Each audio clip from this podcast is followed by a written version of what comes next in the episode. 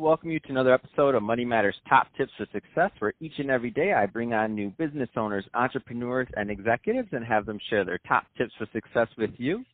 My name is Adam Torres. You can follow me on Instagram at Ask Adam Torres to keep up with my book releases, book tour schedule, signings, all that other good stuff. Always love to connect with you there. And as always, if you'd like to apply to become a co-author of one of my upcoming books, just head on over to the website, moneymatterstoptips.com, and click on Become an Author to apply. All right, so today I have Scott Eddy on the line, and he is a TV host over at Video Globetrotter.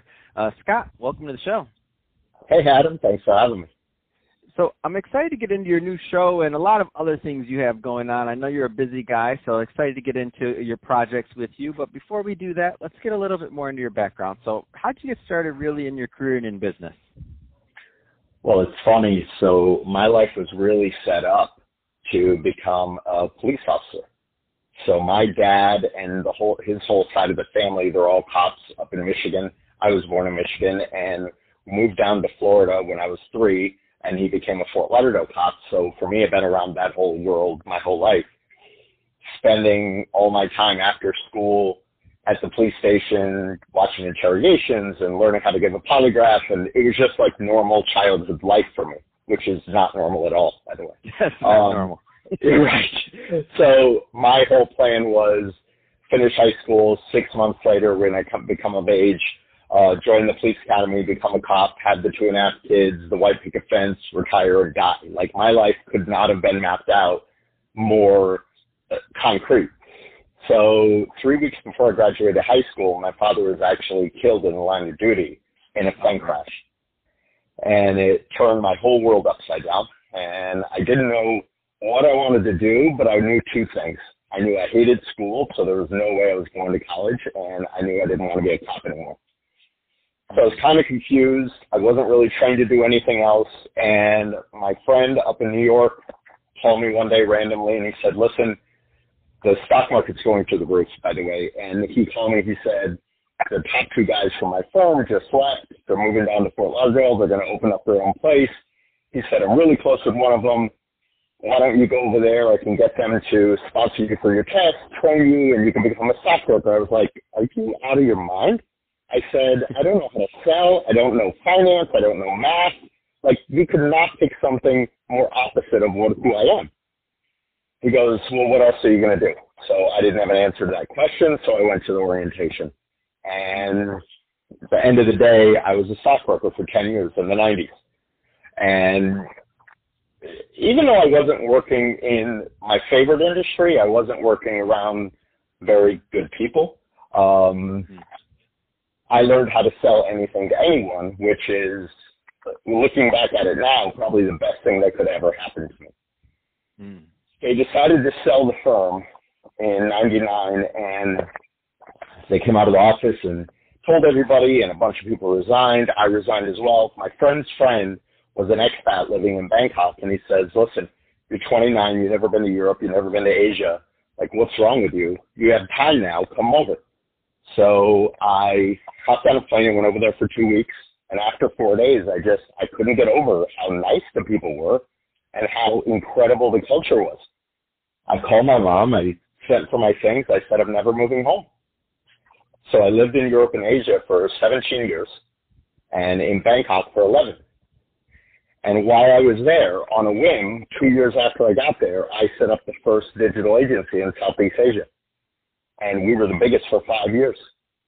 And after learning social media, digital, tourism, because we built out a bunch of marketing strategies and social media strategies for hotels, uh, I sold the agency and built up my personal brand.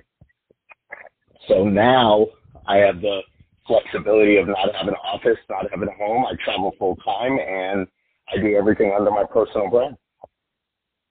Wow, In a nutshell, that's me wow, what what an what an interesting story. Let's let's get into your personal brand and what you're doing now because you got a lot going on. So um, maybe we will start at what you're doing. I know you're you're going to be shooting for the um, for the for the TV show coming up pretty soon, and then let's get into some more of your projects, please. Yeah, so I, I, I hired a publicist about a year ago, and the first thing she brought to me was Lifetime, there's a new travel series that's coming out on Lifetime TV, and I'm going to be the TV host. And uh, it's going to be pretty cool. It's basically bringing what I do on social to life. Very much like Anthony Bourdainish type stuff, you know, very much dealing, digging into culture and a lot of people stuff and a lot of food.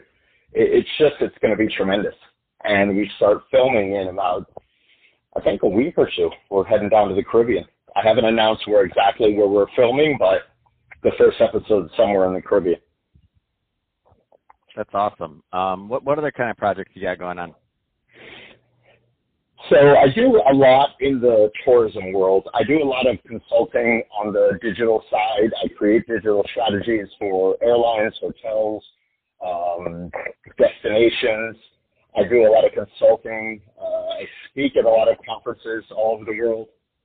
I mean, I if you can think of it, I do it in the digital space under tourism umbrella. That, that's awesome. Any trends you're noticing right now in your neck of the woods you care to comment on? I mean, the trends are just they're nonstop. My industry moves at 100 miles an hour every day of the week. You know, the the trends are interesting. It's I find that if the no matter how big or small the company is, if they don't innovate very quickly when it comes to new trends in digital, um, they become dinosaurs very quickly. And a startup, even a poorly funded startup, can pass them by overnight. Uh, if you don't aggressively uh, alter your alter your digital content in order to prioritize mobile, you're dead in the water.